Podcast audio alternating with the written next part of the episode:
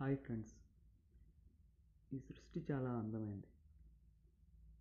ఇది ఎంత అందమైందంటే మనిషి ఆనందించడానికి అనుభవించడానికి లెక్కలేనని అందాలను ఈ సృష్టి నిర్మించింది.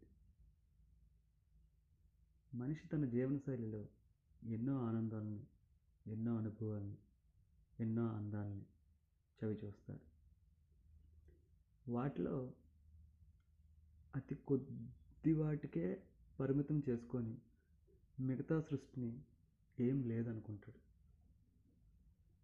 విచిత్రం ఏంటంటే ఒక మనిషికి నచ్చిన అందం ఇంకొక మనిషికి నచ్చదు. అందం అంటే స్త్రీ అని అందం అంటే ప్రకృతను అందం అంటే పుష్పమనో కాదు. అందం అంటే ఒక అద్భుతం. అద్భుతాన్ని సృష్టించింది ఆ భగవంతుడి. భగవంతుని యొక్క అద్భుతమే ఈ సృష్టి. సృష్టి చాలా గొప్పది. సృష్టిలో అందాలు ఇంకా గొప్పవి. ఆ అందాలను అనుభవించే మనం ఇంకా గొప్పవాళ్ళం. చాలామంది భూమి మీదకి వచ్చి పుట్టామా పెరిగామా చచ్చామా అని అనుకుంటారు. పుట్టినప్పటి నుంచి చచ్చే వరకు దేనికోసమో ఎవరి కోసమో బతుకుతారే తప్ప జీవితాన్ని ఆనందించాలని కానీ అనుభవించాలని కానీ ఆస్వాదించాలని కానీ అనుకోరు. ప్రపంచంలో ప్రతి మనిషి తనకి ఏం కావాలా అనే ఆలోచనలోనే జీవితాన్ని సగ జీవితం గడిపేస్తుంటాడు. తనకు కావాల్సింది ఏదో తెలుసుకునేటప్పటికి సగ జీవితం అయిపోద్ది. మిగతా సగ జీవితం తనకు కావాల్సిన దాన్ని పొందేటప్పటికి మిగతా సగ జీవితం అయిపోతుంది కానీ మనిషి తను పుట్టింది ఈ ప్రకృతిలో ఈ సృష్టిలో. తన ఆనందాన్ని కొత్తగా అత్యద్భుతంగా ఆహ్లాదకరంగా సృష్టించుకోవాలి. తను ఆనందంలో గడవాలి గడపాలి. ప్రతి సెకండ్ తను దాన్ని ఆస్వాదించాలి. ఇలా తనకు తానుగా ఆస్వాదన చేస్తున్నప్పుడే మనిషి చాలా ప్రశాంతంగా ఆరోగ్యంగా ఆనందంగా జీవిస్తాడు. ఇది తెలియక చాలామంది ఏదేదో అనుకుంటారు.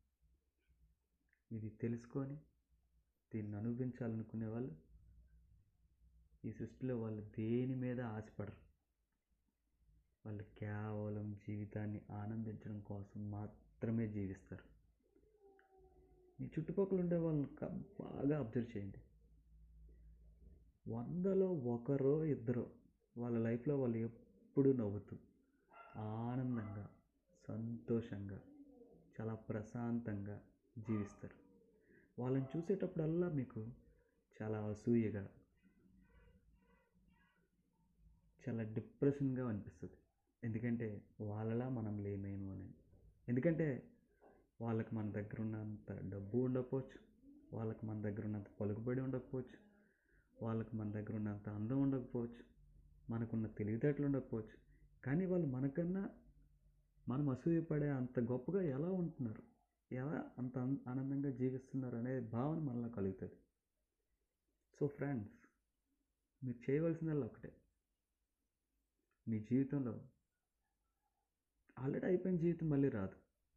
ఇప్పుడు మళ్ళీ మీ జీవితంలో మీరు ఆనందాన్ని పొందాలి జీవితాన్ని ఆస్వాదించాలి అనుకునేలా అయితే మీరు తప్పనిసరిగా ఓపెన్ చేయాలి.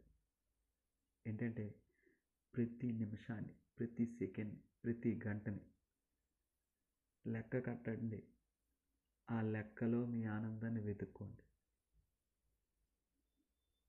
మీరు చూడండి నెలవారీ జీతం పనిచేస్తే ఎన్ని రోజులకి ఎంత డబ్బులు వచ్చాయని లెక్క ఎలా కడతారు? ఎన్ని గంటలకి ఎంత డబ్బులు వచ్చాయని లెక్క ఎలా కడతారు? ఇది అంతే ప్రశాంతత ఆరోగ్యం ఆనందం. ఈ మూడు మీ మనసు ఎప్పుడు ఉల్లాసంగా ఉంటేనే ఉంటాయి. అది ఎప్పుడైతే ఆ ఉల్లాసాన్ని దూరం చేసుకుంటుందో అప్పుడే మీ జీవితంలో మీరు అన్ని రకాల ఇబ్బందుల్ని ఎదుర్కొంటారు. నాకు తెలిసినంత వరకు మీరు చాలా ప్రశాంతంగా చాలా ఆనందంగా చాలా హ్యాపీగా గడిపిన సందర్భాలు మీ లైఫ్ స్పాన్లో వన్ ఆఫ్ థర్డ్ కూడా ఉండవు. మీరు ఎప్పుడు అప్పుడప్పుడు అనుకుంటుంటారు నా చైల్డ్హుడ్ డేస్ బాగున్నాయని నా కాలేజ్ డేస్ బాగున్నాయని. లేదనుకుంటే నేను ఒక అమ్మాయి వెనక అట్లా తిరిగినప్పుడు బాగుండేదని లేదా నా ఫ్రెండ్స్తో తిరిగినప్పుడు బాగుండేదని. ఇలా.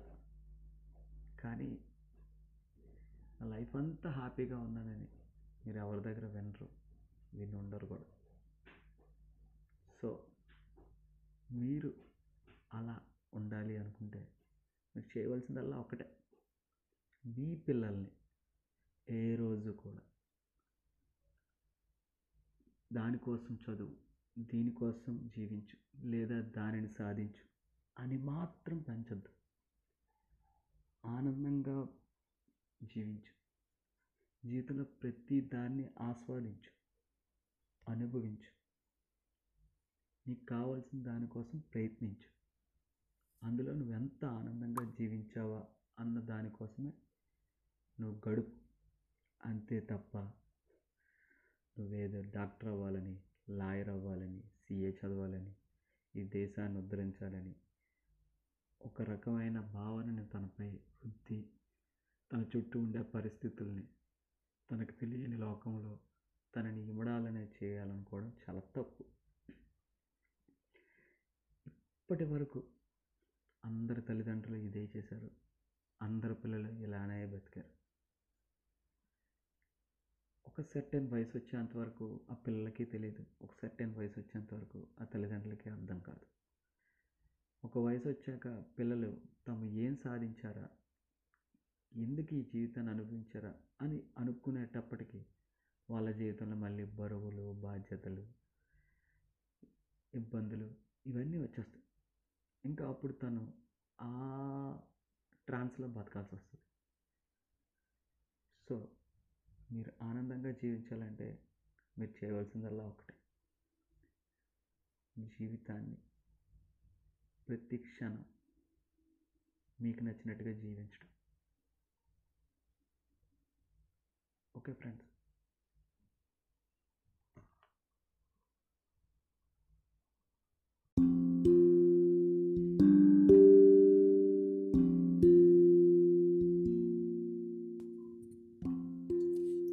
కాలం నిర్ణయించిన కొలమానంలో జీవనం అనే ప్రయాణాన్ని మొదలు పెడతాడు మనిషి.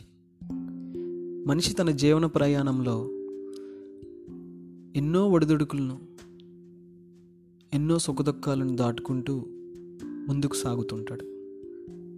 కానీ ఇన్నింటికి మూలం కేవలం ఒక్కటే. తనలో కలిగిన కోరిక.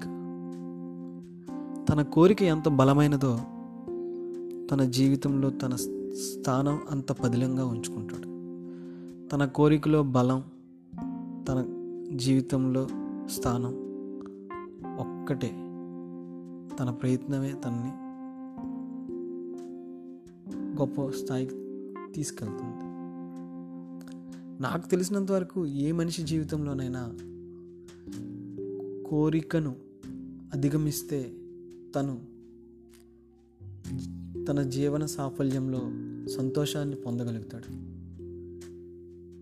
కోరికను పొందగలిగితే తను తన జీవితంలో సంతోషంలో బతుకుతున్నాననే నన్ను భావనలో బతికేస్తాడు. కోరికను పొందలేకపోతే అంటే నెరవేర్చుకోలేకపోతే తను కోరికను నెరవేర్చుకోలేదన్న బాధలో బతుకుతాడు. సో మనిషి అనేవాడికి కోరిక ఎంత బలీయంగా ఉంటుందంటే తన కోరికలను మీద తను సవారీ చేసినంత వరకు కూడా తను ఒక మాయలో జీవించేస్తుంటాడు. ఆ మాయని మనిషి ఛేదించాలంటే తన కోరికలను తను అదుపులో ఉంచుకోవాలి. ఆ కోరికలకు రెక్కలు అనేవి ఉండకూడదు. ఏ క్షణాన నీ కోరికను నీవు ఛేదిస్తావో ఆ క్షణాన నీ జీవితంలో నువ్వు సుస్థిరమైన స్థానాన్ని ఏర్పరచుకుంటాం. మనిషి జీవితాన్ని నిర్దేశించేవి కోరికలు. జీవన గమనాన్ని శాసించేవి కోరికలు. మనిషికి కావాల్సింది ఏమిటి అన్నదానికన్నా మనిషిని ఆనందంగా ఉంచదగింది మాత్రం కోరికే. కావున నీ కోరికలను నీ అవసరార్థం కోసం మాత్రమే కోరుకో. అంతకు మించి నీ కోరికలను అత్యద్భుతాల కోసం కోరుకున్నావే అనుకో. నీ జీవితంలో కోరిక కోరికగానే మిగిలిపోతుంది తప్ప నీకు కోరదగినదిగా జరగదు.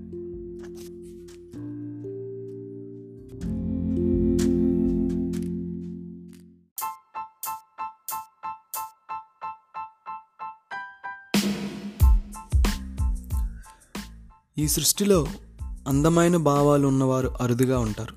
అందరినీ ఆకర్షించే అమ్మాయిలు అతి కొద్ది మందే ఉంటారు. కావున నీ జీవితంలో అటువంటి వారు నీకు తారసపడినప్పుడు వారితో స్నేహ సంబంధాలను పెంపొందించుకో.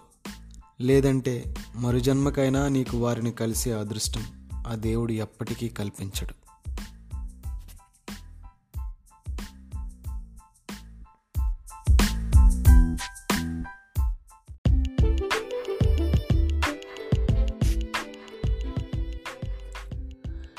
చిత్రమా కాల ప్రవాహంలో కన్నీళ్ళకు కవిత్వంలో కవి హృదయానికి కారణాలు వెతకూడదు అలా వెతికితే ఆ కన్నీళ్ళకు కారణాలుంటాయేమో కానీ ఆ కవి హృదయంలోని మనోభావాలు మాత్రం దెబ్బతింటాయి.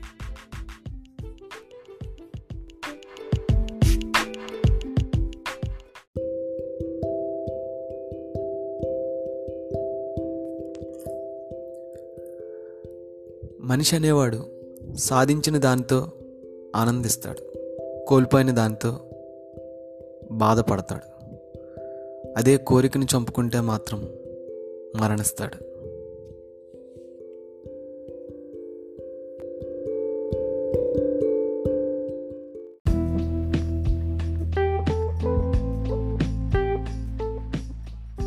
ఏది ఏమైనా బాధల్లో కూడా బంధాలను బంధుత్వాలను బాధ్యతలను విస్మరించిన వాడిని.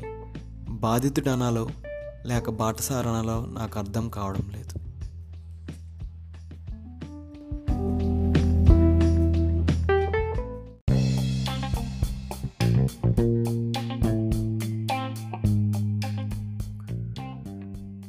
నువ్వు ఎప్పుడైనా గమనించావో లేదో గెలిచిన వాడి దగ్గర గెలిచానన్న అహంకారం ఉంటుంది. అదే ఓడిన వాడి దగ్గర గెలవాలన్న కాంక్ష ఉంటుంది. అందుకే లైట్ కనిపెట్టిన ఎడిసన్ ఓ మాట చెప్పాడు. నాకు తొంభై తొమ్మిది సార్లు ఓడిపోవడం తెలిసింది కాబట్టే వందోసారి గెలుపుకు చిరునామా దక్కిందని. నేను కూడా అదే నమ్ముతాను.